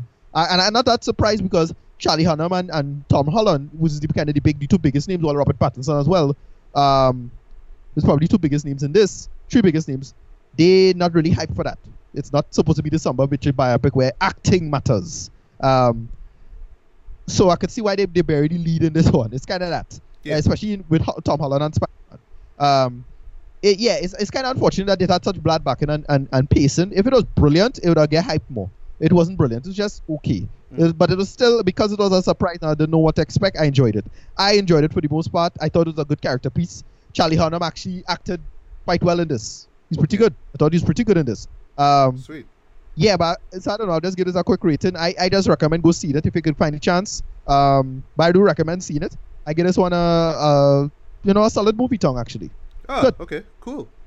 Yeah, yeah, um, it's it's they could have again they could have they could have just put out the pacing and get the emotions done right. But it was emotional in the sense of yeah, it's not a bullshit up to this man though. So you know he just never really got a proper chance to do this thing properly. And then you'll see with the ending. The ending a little on the dark end, but it's good. Okay. Um, yeah, I recommend it. Solid. All right.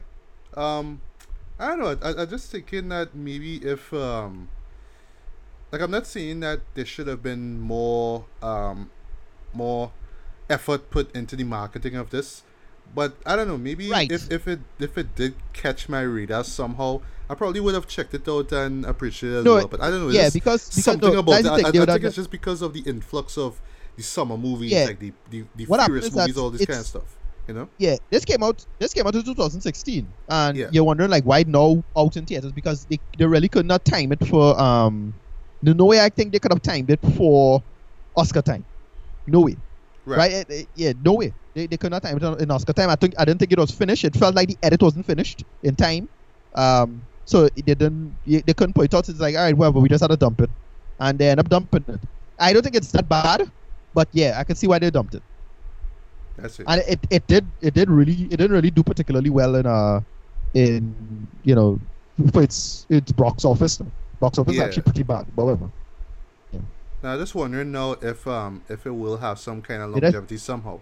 I'm not I'm, not- I'm not talking about Uh, media, but if maybe at the end of the year, some people might look at it as this, you know, as some underrated gem somewhere. You know, like you know, within all Um, the all the big summer movies, there was this one show that came out that people kind of ignored. Yeah. But you know, it's a great show, so Yeah. go check it out. You know, I, I just have a feeling we might get some. Like right that. no yeah you know unless charlie hunnam and, you know tom holland become super mega stars i can't see anybody like going out of their way to make sense of this and say oh well we need to see this underrated gem of a film no really it was just a movie that just surprised me um, i thought it was solid business as a biopic because it's an unknown story um, it's, it's based on a book apparently and it's based on the basically the letters and, and journal entries of um, Percy Fawcett's character now, as a person. That's it. Okay. Um, they tried. Uh, it could have done a more expert touch on that level, but that's about it. All right. I'll if if I do get the chance to Yeah. see it, I'll I'll, I'll give it a look. I, I, I can't guarantee it. Yeah, yeah, might course, You know, it, I just need some Right. more some more um, incentive, I guess. But whatever.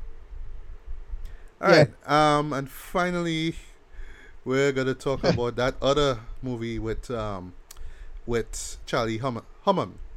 Um, a show that either Hunnam. yeah Hunnam, sorry Hunnam, a show that people would easily go and see um if they had to if they had a choice between that and Lost City of Z, or they might Yeah, go more like- because of the bad reception it's been getting. So yes, we're talking about King Arthur: Legend of the Sword, which is pretty much the return to uh, return to um, to the director's chair of Guy Ritchie. I don't want to call him a legendary Yeah. filmmaker, but you know his influence over the late '90s and 2000s, you know, still holds up. Um, his Yeah. earlier work, of course, Lock, Stock, Two Smoking Barrels, Snatch, two of my favorite movies. Yeah. Swept Away, didn't care for that. Never watched it because you know that was our only time when um, Guy Ritchie was with Madonna. He's like, "Oh, well, you want to be in the movie? Yeah, let's start it." You know, put on put on screen. It was terrible. Blah blah blah. But um, quite recently, we remember him from you know uh, well the last three couple of shows I remember him from were RocknRolla, which believe it or not, I wasn't completely wowed by. I know it has its fans. I know a lot of people like it, but I was like, um, uh, it was. Yeah, yeah. Yeah. And then, of course, there were the Sherlock Holmes movies that he did for Warner Brothers, which I thought were entertain. You know, they were they were they were popcorn entertainment. They were fun. They were a little over the top, a little silly, but I like the slow mo stuff and you know the the. It really captured that whole sort of Sherlock Holmes vibe, especially with the fast talking Sherlock Holmes that Robert Downey Jr. played, and of course the um, John Watson character that um, Jude Law, who also appears in King Arthur, plays. So, Right. um, the premise of this, well, okay, this could be a tough one to really try to describe, but because this show just from the for, just from the very beginning when you see the Warner Brothers logo goes so much out of its way to not be like any other King Arthur um film you've seen before. Right. So this is not King Arthur from the producers of Pirates of the Caribbean, which starred Clive Owen and who, who else was it? Keira Knightley. That show that Yeah. I know because of the title of this movie here, I would have just easily That was- forgot. That's the Anton Fuqua film. Yeah, Anton Fuqua. yeah. Anton Fuqua did it. I I, Yeah. I saw it Okay. when it um on cable. Completely forgot about it. Didn't care Yeah. for it at all. Yeah, I, I was. I forgot about it as well. Yeah, Yeah, if you ask neither. me anything about any shot, I, I, I don't know. I don't know. Um, Yeah. Uh, of course, Sword in the Stone, you know, that popular Disney animated film. What Yeah, else? yeah, yeah. um, Oh gosh, you could go on and on and on. Now, oh yes, there's also First Knight, which I actually really liked. Right. That was with Richard Gere and the legendary um, Sean Connery, who I thought was excellent as King Arthur. And of course, one of my favorite movies of all time, although it has nothing to do with um, the Knights of the Round Table as much, or Excalibur, Monty Python and the Holy Grail. Yeah. Right. Classic, classic, classic shit. But anyway, so this one, of course, centers on King Arthur. It's really about his come up, about him becoming king and realizing his destiny after he acquires um, the sword of Excalibur from pulling it out of the stone, basically. And it pretty we, we, we see like his early days when he was um, when he was a little baby, and his father, who was played by um, Eric Bana, and how he was betrayed by his brother. What it is about kings being betrayed by their brothers, I don't understand. what it is, England? England? what? What? What? What? So what? Your brother become Yeah. king. So what? The only instinct you have is, is to betray him, to kill him. Why? I don't understand that, man. I mean, whatever. So his brother, played by um, Jude Law, betrays him, kills him and his wife, and um, of course Arthur survives, and he finds himself in this um, I think it's Londonium or whatever you call the this this area of um Londinium. yeah Londinium. Londinium Yeah. Londonium. Londinium. Lon- Londinium. Londinium, right. Yeah which makes no sense but anyway Londonium. Whatever it is. right so Yeah. it's just basically this kind of shitty part of, of, of, of england it's more like a the slums basically so while there's a kingdom of Cam- camelot and you know all these um, barons you're living in different areas of course you have the mages which are, which are these powerful um, sorcerers and sorceresses whatever um, you have this Yeah. one area this one slum where arthur grows up and um, he learns how to fight. He makes friends with prostitutes. He protects them from people who just want to beat them up and take their money, you know, and all that kind of stuff. Yeah. And I grew up. Yeah. He, Yeah, he grew up. Um. So he grew up in the hood, grew up there, with- basically. with- He's in the hood. Yeah. Right. So he was he was raised by prostitutes apparently. Um. Yeah. Here's the problem with this, eh? So the thing you describing all of this law, and I did not give a shit about any of the law in this thread. Well, Holy crap. Right, right. Well, well, I'll, I'll, I'll just kind of finish things up here because, all right, well, if I could just go on, you know, I could just go on for long trying to try to remember Yeah, what's wait, going like, on. But but here's the thing. But Don't this waste your time. Yeah, exactly. But that's really at the end of the day, it's just really not the story that you have known. It's not the Right. the, the the story that you have read about. It's just something totally different. But it's just certain things remain the same. You know, basically Arthur and Excalibur and a couple of characters here and there. But the more I describe this, the, the Right. premise of this, the more you realize, yeah, this is not the King Arthur that I was expecting or what I grew up on. Right. But yeah, continue. No, so so right. So Guy Ritchie decided to do his own homage to England because this movie is so goddamn British. Oh kind of pissing off how Even right British it down to, to, the, to, Um, the, to the way how they talk. It's like so modern British though. Yeah. So- Right. It's yeah. It's very anachronistic in its in its form. Um, and it had David Beckham in it for a part, which was Yes, really stupid. yes. However, I was like, yeah, um, uh, really? Okay. yeah, yeah, dumb dumbass David Beckham cameo. Whatever. You, you, you just And- do that for you just do that for Guy Ritchie. Like Guy Ritchie's like, hey David, David, do anything? No. What Right, that movie? yeah. Yeah. You're right. Alright, sure, Yeah, Okay. pretty much. It was really stupid. Um, the problem with this is that again, Guy Ritchie himself didn't seem to care about the law of, of this as well because they have a sort of mages this and this that and the sword matters and apparently you need to sacrifice a, a woman to get powers and to Yeah, be well, well, to be this sacrifice a family member. That's what Jude Law Right, whatever. is his curse he had to do. So right. if he wants and you had to, to, sac- you had to do this. power, and he had to kill of- someone. a sort of- Here's the thing, eh? this is a Oh, BS oh, law oh, that I oh, didn't, oh, I didn't give a um, shit about. By the way, by the way, on the subject of that, um, the first person that he killed, slight spoiler, Yeah, Lena- Lena Luthor. Lena Luthor from from Supergirl. Yeah, from Probably the Supergirl, most yeah. attractive But she was chick in the whole show. I was like, dude, why? Yeah, she was in um, she was in another King Arthur show eh, back in the days. She had Oh, a, really? a King Arthur series, I think. Yeah, yeah, she was in another King Arthur show, but as somebody else, I forget who it was. okay.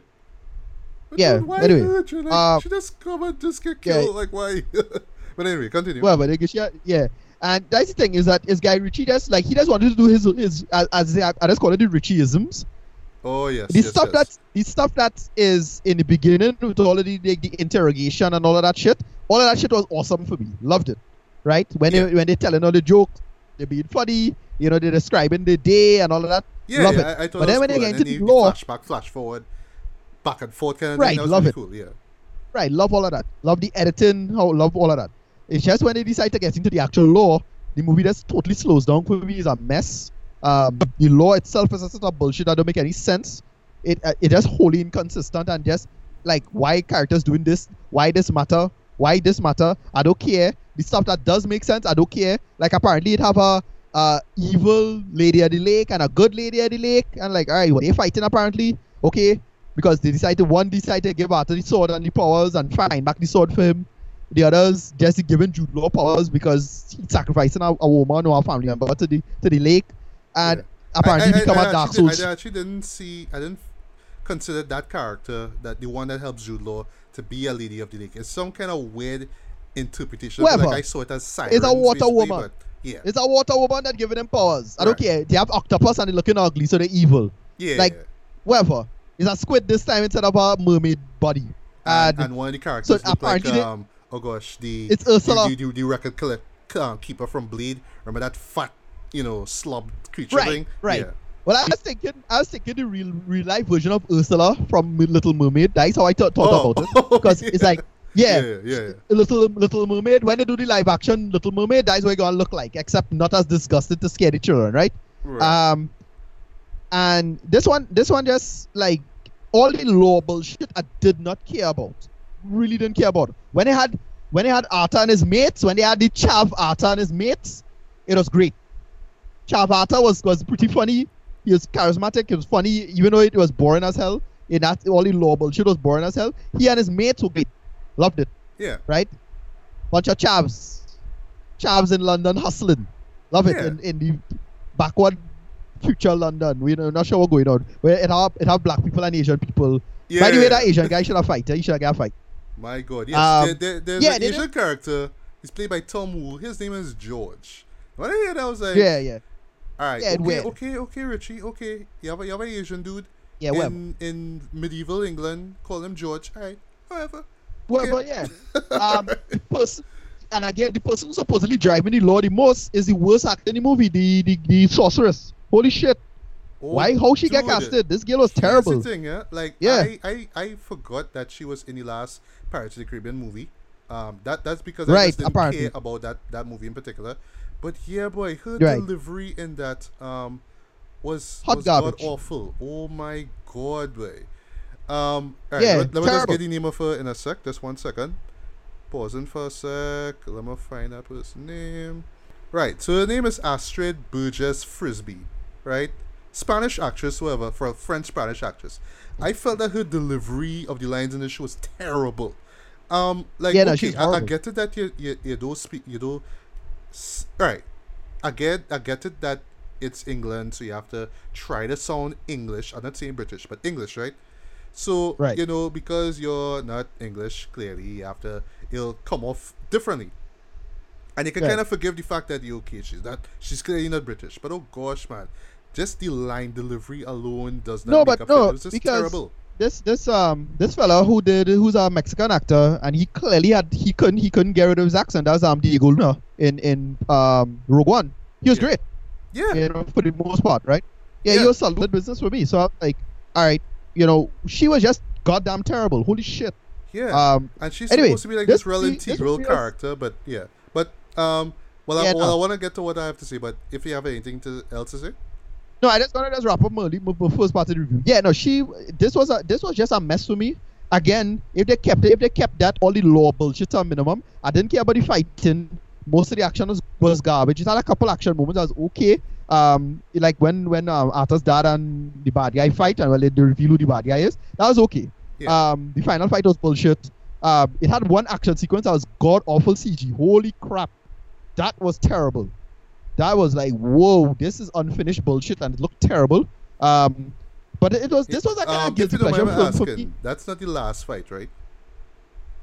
Not the final final fight with the villain. Okay. If it had a final, it had a fight where you had to take down a bunch of guys, and he was like Oh. bouncing off of them and moving. Yes, out. yes, yes, yes. I know what you're talking God damn, that was fucking Yeah. garbage, shit. That was bad. Um, this thing, the thing is, look, I like Guy Ritchie. You know, I'm, I'm one of the dozens that actually like Man, Man from Uncle. I'm one of the dozens. There are dozens of us um, that like. I like his style. I like his editing and back and forth. But this, for me, was just a bunch of hilarious um, and cringy moments. Um, Djimon Hounsou was in this, which was neither here nor there for Yeah, me. because we need a black Um, guy, of course. You and- know, politically correct, apart, of course. but yeah. it, it was just a total, a total. The, the, the edit was a hot mess. This was a hot mess. A bunch of things in the story didn't make sense. Like that whole building with the snake. What the fuck was that about? Whatever. Yeah, um, I, I, I don't know. And it was just a, this. Uh, listen, I'm glad. I'm glad I went into this with a beer or two before because it was cracking up. Total, drink, total drinking film. Total drinking movie with friends. Um, but this was a hot mess, Red. God damn. Go ahead. okay. So, um, where, where, where, where do I even start with this, right? Okay, so I not saying that Guy Ritchie's a terrible um, director, not saying that he should not have directed this film here. But clearly, you could see that there's two things going on here, two clashes basically going on, right? So, and you see it in the storytelling. So, on the one hand, it could have just been easily um, this sort of fantasy based, sort of over the top crazy. Well, sorry, not over the top crazy. I'll get to the over the topness in a bit.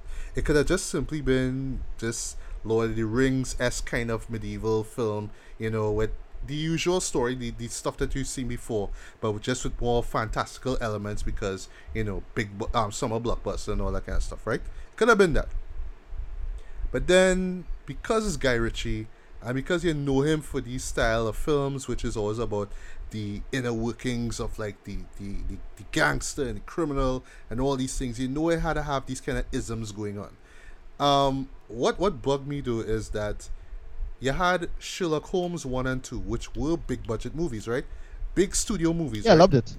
and they had their big budget moments, but they did not rely heavily on a set of VFX and a lot of big, you know, special effects. Now, when they were there, it was just to kind of move the story along, add some action and stuff like that. But it didn't rely on it because it's Sherlock Holmes. Come on, you know what I mean? So you could tell here with Yeah. King Arthur, Legendary Sword, that here he had a kind of step into this new territory here where he have to do the big budget blockbuster now. He has to add the the big gigantic elephants and the mages and the um the gigantic snakes and all these creatures and all these kind of things now. But still, it's Guy Ritchie. He wants to have characters. He wants to show this, like the slums. He wants to show these characters interact with each other and how they hustle and all that kind of thing. and that's where you know um, where we got with King Arthur's come up, you know, with him being in the slum and him dealing with all these people and all that kind of stuff, and that's cool. But if he could have just kept it like that, if it could have just been somehow this uber, this kind of slight, kind of weird, realistic take on on the King Arthur legend, like him being in that hood Right. area and him somehow rallying his team, which they do show, and going up against um, Jude Law's character, it would have been interesting. It would have been the Guy Ritchie isms and all that kind of stuff. But unfortunately, Yeah. because they have to keep reminding us and themselves by slapping us and kind of hitting themselves over the face like, yes, this is the fantasy. It's medieval. It's this. We have to have more magic. We have to have Yeah. more this. We have to more more with that. Yeah, the, It, the, the law tones just go yeah, the law all over the place. stuff was nonsense. Yeah, and and on Yeah. the subject of the law, right? Like they don't do much with the law. Every once in a while, they'll kind of remind you, Yeah. "Hey, this is the lady of the lake. Remember her?" But like the moment when you do Yeah, see yeah, the lady yeah. lake, that that that there's a particular sequence involving her. It's like, why do I don't need this? Why is this there? What to remind me that oh well, this is a fantasy we're watching here. This is not some kind of sort of um weird kind of realistic take on the King Arthur legend. No, we have to have all this fantastical stuff, and then we have to remind you that this is King Arthur after all. So he, we will mention Merlin here, and then we'll mention Guinevere there. You'll we'll talk about Yeah. the Lydia League there. But it's like thought- if it could if, if it was I if thought it, it could have just um Merlin, in this. yeah. Well, well, well, I'll just say for me, I thought we have that- Merlin. Yeah, I thought so too. To be honest, like I was hearing Merlin, Yeah. Merlin, Merlin. No mention of Right. Merlin. It's just this Astrid chick who, like I say, Right. her del- She's a student of Merlin, She's a student of Merlin. But why we didn't see Merlin? I don't know. And Yeah. right, you you, you you you you touch on something really good too. The intro of this, right? Which I actually liked. I liked how it's set up, the dark, grim, Yeah, okay. really grim tone of it. Not too grim, which Right. you know, unlike shows like King Arthur, which was just taking itself way too seriously, but dark and grim enough for you to, to really get where where they're coming from with the style of it, right? And it was all like fantasy stuff now. It was the war Right. and the mages and stuff, and then afterwards it just kind of stopped, and then it just tried to play this kind of weird, realistic kind of style that I mentioned about, and it just those moments kind of tend to drag a lot, and it's not just because of Right. um because you're expecting the fantastical stuff, but it's just the story itself kind of is weak. You know, it's I, I don't want to. It it it has a it, it has this problem of a not being told well, and then also the story itself just being weak entirely. You know, so you you're Mhm. kind Yeah. of you're kind of hoping in the non-fantasy moments that you will engage the you know you will keep the audience interested. And for the most part, I was interested. I was in, I was on board with what was going on. I wanted to see where they was going. I actually liked the moment where you see the interrogation scene where um, Arthur had to describe the story Right. and thing. I like that. I like those moments. But Love there were moments Love where, all of that. All of the, Yeah. all of the mate stuff, all of the stuff in the city, all the mate stuff. When when he and his mates together, you know, his, he and his mates, you know, all of, when they had to do a bunch of sh- uh, things. Love all of that. So the opening Yeah, yeah, sequence, that, and- that early sequence, the Sensei opening. Love Yeah. that. The scene with the chase, where they had to run in the city, even though that whole sequence didn't make any goddamn sense from a I- I logistical standpoint. But when he was running that, No, cause, 'cause at first they say what they were doing, but I didn't understand why they had to run from where they were back to Right. back to, to, to, to the actual to their that didn't make any goddamn sense. Um, what? Right. I don't understand. I Why like, wait, run back you're not home? already kind you're not already outside the kind of yeah. I was like, wait, what? Why you're not already kind of outside of the city anyway? So you don't escape the opposite direction. I don't Exactly. really follow why they had to go that direction. Yeah, so It wasn't so, so, explained very went- well. So, so basically, Um, they went around the other way. They kind of quote unquote shoot their way indoors, but and then they run back to, Right. to Londinium or wherever it is. Right. Why? And then and then right, and then they had to go to the fight right, and then they had to go to the fighting part, the part where they already go guys fighting. And I I swear it had dudes in tank tops. Like wait, they wearing a modern vest there, whatever. Yeah, Um, I, I I saw. and I then they saw, had to go I underground and- of that. Yeah, I was like, what? Okay, Yeah. they could not take the Anyway, time and then, well, Charlie, characters, I don't know. That's why I studied. Uh, anyway, yeah, he he get he get his sword and then he do his big tornado powers apparently. And it's like, all right, that's all right action sequence, I think maybe. And then they move on. But the only part I like the actual, the actual editing itself, the style again is a real hot mess because the, the part where they had the camera up in their face and I was like, yeah, I love all of this, Yeah, me That too. real- me that too, real hard. It, it was It- it is dread. stylistic. It was different. I was like, all right, all right. right? But Yeah, but that's a double bullshit. Is a setup bullshit. This movie is a goddamn mess for me though. Anyway, Yeah, but all right. So so I'll, I'll ahead continue. Right. So that's the thing is that as much as you want to be as stylistic and you know um try to be different. I mean that's cool, and it could have just been either the sort of pseudo realistic vibe that you know would harken back to Snatch and Lock, Stock, and Two Smoking Barrels. That would have been interesting. But because Yeah, you yeah. establish the fantasy world of it, you know, the audience kind of expecting fantasy stuff, and then when you get it in these little spurts, these little sporadic scenes, it's kind of like, well, it's either or. It's either you have it or you don't have it, you know? Um, right. but for me, though, like I say, really the, the major drawback is the story. If the story at least kind of made sense, just from a narrative Right. perspective, and kind of knew what it was trying to be, because at times it kind of just switches back and front, uh, forth a lot, especially in the third act where it kind of abandons the whole realistic vibe and then goes into this whole um, fantasy vibe. But admittedly, I actually kind of like the fantasy vibe. I actually enjoy the third act.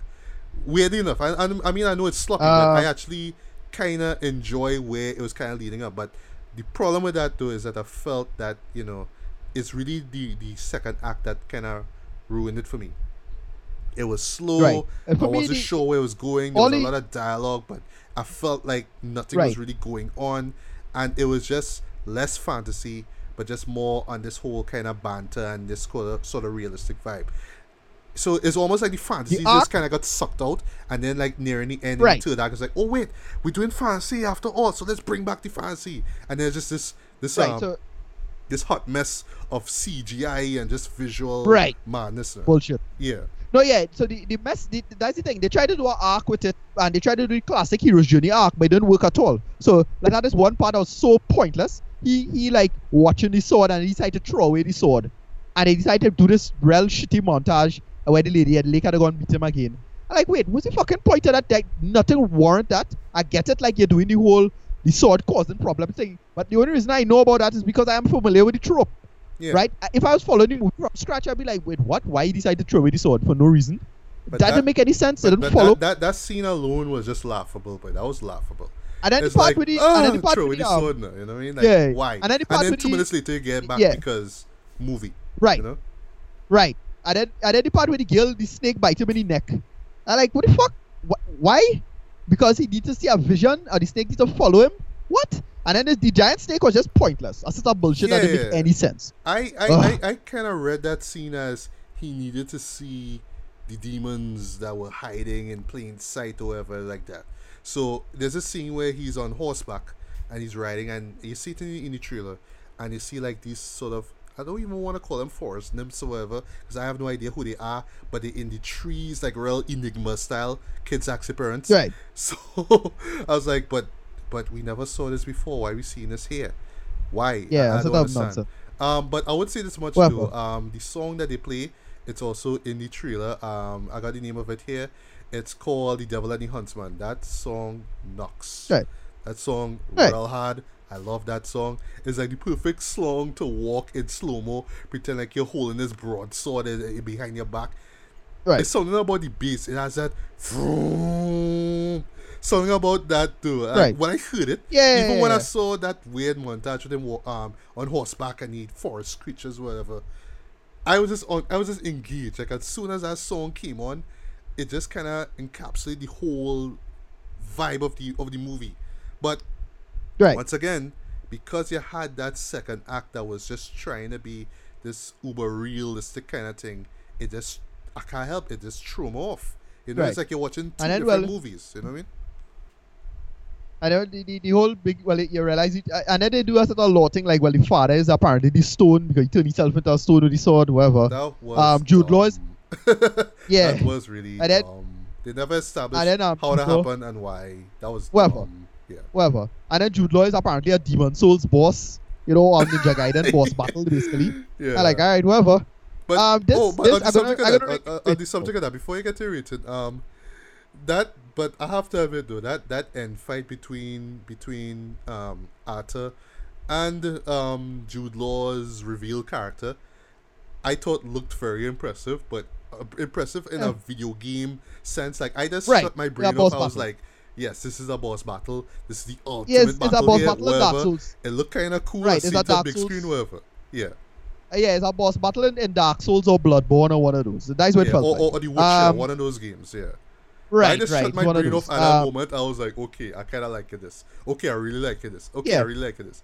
It kind of dumb and really ridiculous, but I like this. but yeah, um, Yeah, last anyway. before you rate it. Yeah, well, I as I say, the the, the, the I'm gonna give my rating quick. Yeah, this gonna get a, a, a low CC8. Um, this is a hot mess for me. It barely it barely tolerates a, a, a film thing. I, in fact, I, I'm feeling to give it a, a low globe if anything. But whatever. Um, hot mess. Waste of time. Go have go drink. It's a drinking friends movie. That's what it is. Cause it has some hilariously bad parts in this. Um, get some beers. You know, turn it on and crack up. That's what it is. It's not forgettable. That, that at least at least it's not boring and forgettable. You know, at least it, it doesn't commit that sin. But it's a hot mess. This was like, geez, boy, you Guy Ritchie. I look, I love you to death, but nah, boy, you can't be fucking around like this, though. This real waste my time, Dread. All Yeah. right. Well, well, here's the thing with me before I get to my rate. Right. This, this, this is really a, a, a hard film for me to, to critique. Well, to rate actually. Reason being is because I didn't walk out of it feeling disappointed. I didn't walk out of Yeah. it like hating myself for seeing it. I saw the flaws. The flaws were, were there on screen. I couldn't help but but notice them. But somehow I still kind of enjoyed it for what it was. It's not a great movie by a long shot. It's not that. Um, ok- like if I were to compare this to some like say Warcraft, which you know I would actually rate this one higher than than Warcraft by far because Warcraft was just spend so much time trying to world build that it just got less and less and less and less interesting. This one, it felt like you know they were trying to establish this world, and they were, they kept going and they kept going and it got more and more interesting. But it's just that the, the, the tonal shifts were just too abrasive for me. At first, it's fantasy, and then it's the Guy Ritchie Yeah. kind of crime drama, and then it's this assembling this team to go up against the king, and then it's fantasy, and then it's even more Yeah. fantasy, and then you forget about the team. It's all about King Arthur Yeah. wielding this magic sword and this last boss, basically, and all that kind of stuff. But I did not find myself like yawning at- at it. I mean, yes, the second act was really slow and boring, and I felt it wasn't going anywhere, but I was still engaged by it. I still was not impressed by the world, but I was still intrigued by what I was seeing. I wanted to know more about it.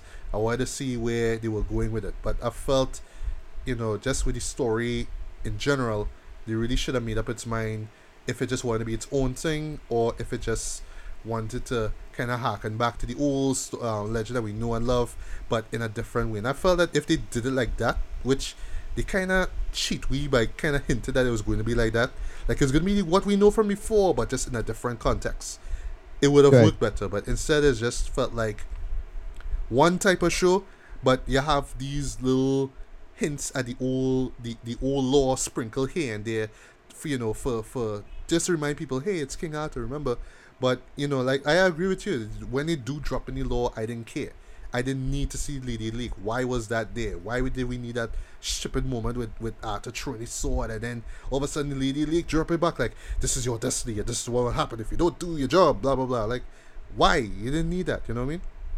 So yeah, just tonal inconsistencies and just the story itself not being that interesting um, brought it down for me. But I still say that just the style of it, it is really style is really style over substance by far. The style is there, and when it's there, it's there. It's watchable. Um, like I say, like what the moment when that song pops in, and even with all the kind of weird stuff going on, because yeah, the show is like, just from a tonal perspective, is just crazy just all, all over the place, you know. But when that song popped in, I was like, yes, I'm back online now. Like I was offline in the second act, but then when the song pops in, I was like, yes, now I'm feeling it. Now I'm feeling this dark tone, and I felt like if they kept it like that, it would have been better. But I don't know if it's because they didn't want another King Arthur, Antoine Fuqua version on their hands. I don't know. But I just feel as, you know, the studio wanting this big summer blockbuster and Guy Ritchie just wanting to be himself and just these different stuff and clashes and all that kind of stuff. But I could spend all day talk about that. But long story short, I did not hate the show, but yeah, I really wanted to enjoy it as much, um, way more than, than I actually did. Um, And Right. just in closing, though, they say they have six movies, or it's supposed to be one of six movies. I kind of doubt we will see that because of you know this movie being a flop. I kind of would like for them to actually do a sequel at least to try and establish the world a lot more. Um, at least see more of the you know the the round table characters because yeah that's one thing. Um, I, I found myself trying to act, trying to compare this one to the lore. So I was like, okay, well, this character's supposed to be what Lancelot. This character's supposed to be what Guinevere, Percival. I don't know who these characters are. What this is a new Knights of the Round Table. I don't know. And then I just Yeah. kind of dropped off. Like I just didn't care anymore. So I don't know. It's it's, it's just kind of all over the place. Just really wasn't sure what I was trying to be about. I just felt that it just should have just just try to do its own thing instead of trying to harken back to the old lore instead of trying to play this kind of you know juggling game basically but you know and and unfortunately is that that's really what brought down the, the movie but still i didn't hate it as much as all that i like i say i still kind of enjoy it more than than warcraft so for me i would give this a Um, wait you want to I can't say that, but yeah. I can't. I can't. Uh, yeah, yeah, yeah. That's you No, no. compare it to Warcraft, but yeah, I can't say that. okay, no, no. What, what, what I mean is, like, in terms of the execution of it, now, like, Warcraft was just trying to be so serious. This one, at least, was just so over the top and insane that, like, like you say, you had to be drunk to enjoy it. You laugh at it. You had some funny moments. You had some really unintentionally uh, humor. Had some stuff that just fell flat, but still. That's what I say. Like, it just kind of it didn't take itself as seriously as all that so maybe that's why actually i enjoy it more than, than warcraft and i've seen it in terms of like fantasy adventure big budget films right so for me Yeah. i would give this uh light to a decent three out of five. It was it was alright it was alright it was alright it was alright not the best show i've seen in the Yeah, world but far from the worst. But i do Yeah, agree this- with this- you. This this is a hot mess. This could have been way Yeah. way way way better um especially with the, the, the fact that it's guy ritchie. And he co-wrote the script too so i don't know if it's the other two people who wrote who, who wrote it who just wanted to have the fantastical stuff and just like hey remember Right. i'm the guy who did snatch they have little snatch moments now we have a little smoking barrel moments so please you know what i mean for me Yeah, go yeah, on, yeah, you know yeah. but they really should have made up their mind as to not just the story that they were trying to tell, but how they were telling it. But I Right. don't, I, I, I can't, I, I disagree that it's like this total flop and it's this terrible movie and it's the worst movie of the year. Although I kind of wouldn't be surprised if this does might make- up on a lot this might of make my worst year. movies list. and maybe if I do watch it again, I might say, yeah, this this was terrible. But Yeah. they try thing, they try thing. So I didn't, like I said, I didn't hate it as much, but this could have been way, way better. But that song though, that, Alright. that song is is awesome. Um, once again, um, the name of the song is "The Devil and the Huntsman." Guys, go on YouTube, Yeah. listen to that. Just blast that thing loud with your bass on, and you'll understand what I mean by saying it really add a lot to the film. But yeah, yeah. like three out of Uh, five. If you want to go and see it, check it out. But other than that, probably wait till it come out Right. on home media and give it a look. Yeah. Right. Uh, Alright. Right. Anyway, so something. So next time we'll be covering aliens. Yes, the New Alien, Alien movie anthology. coming out this so we're talking about Alien, Aliens, Alien Tree, and all that Yeah. history that took place um, with Dean Yep. Fincher. Um, Alien Resurrection, which was one that I generally hated. And of course, we had to talk about the AVPs, man. The Alien versus Predators. Yeah. And of Yep. course, the one that you didn't like, but I kind of like. I, I actually liked and I did a, a written review of it. I actually gave it a four at the time, but I don't know if maybe if I watch it again, I might be um, I might I don't know I, I may not like it as much as all that Prometheus. Yeah. And we'll talk about Um, all those before we jump into Alien Covenant, which is coming out this week, and I'm I'm definitely gonna check it out. I I I'm just glad that Ridley Scott is back doing this. Um, but I'm just really curious to see how he's gonna connect this to Prometheus. Cause this is more of, you know, harkening back to the old Alien. You know that whole kind of claustrophobic survival terror kind of vibe. Just can't Yeah. wait to see what he does there. Right. Yeah. um, Um, also, I saw the poster. Apparently, well, Darren Aronofsky. Darren Aronofsky, uh, one of my favorite filmmakers. He did. He has a new poster for his movie. A new movie coming out on Mother's Day called Mother. So, that's interesting. I wonder uh, what it's about. he has a name. Hmm, yeah, he has a name, Mother, and it's Mother. Yeah. Um, what else? Uh, yeah, as I say, the alien stuff coming out. So anyone, so that's about it. Yeah. Uh, um, also, before also- we forget, um, Uh, happy, happy Martha's Day to everyone. yes, happy Martha's Day, Martha. Why did you say that? Yeah, um, but Why also in terms of, of next week, we also have um, there's this new um DC uh Warner Brothers animated film called Vixen, which yes Okay. is based off of the Vixen character, who I believe had her own Probably- like animated web series. I never saw it with Arrow and Right. yeah. Right. I Never saw saw that. those. I saw Yeah. like about five episodes. I saw that, but I didn't see this movie yet.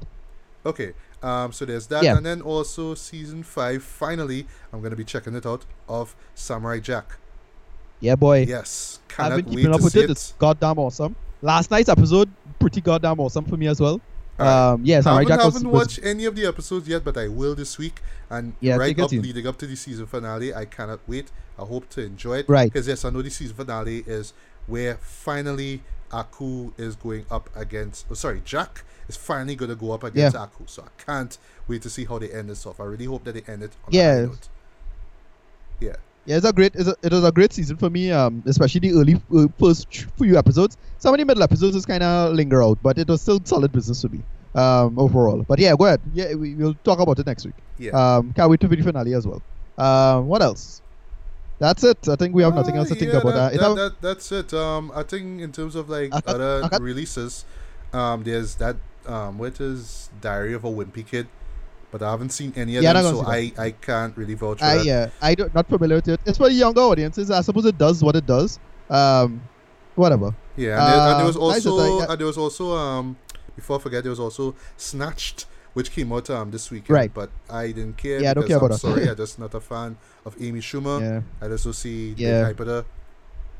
I just, Uh, whatever. Um, but I might next week. I might do the review for um game called Prey.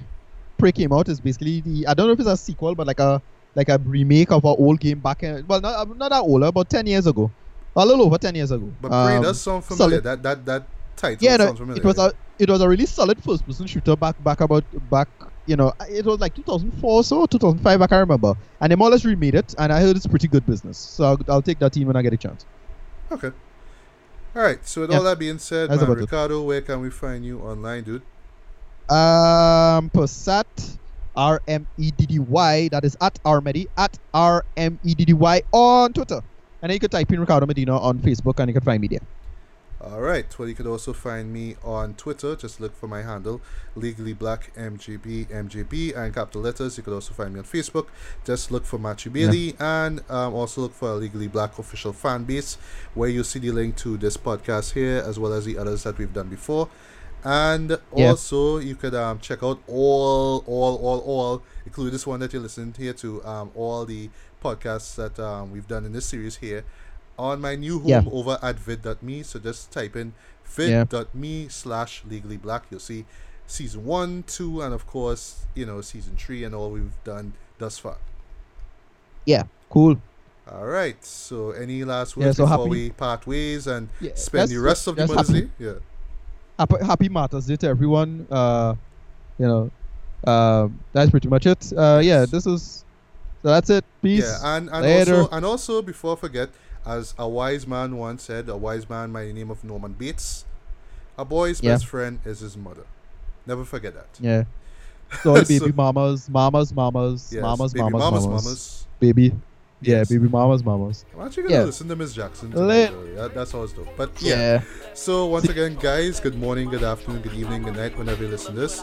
This was Matthew Bailey and Ricardo Medina. and we are signing off from another episode of BS Beats and Beauty. So until the next one, guys, take care. Peace. Yep. Peace, peace, peace. Peace, peeps. Bigger than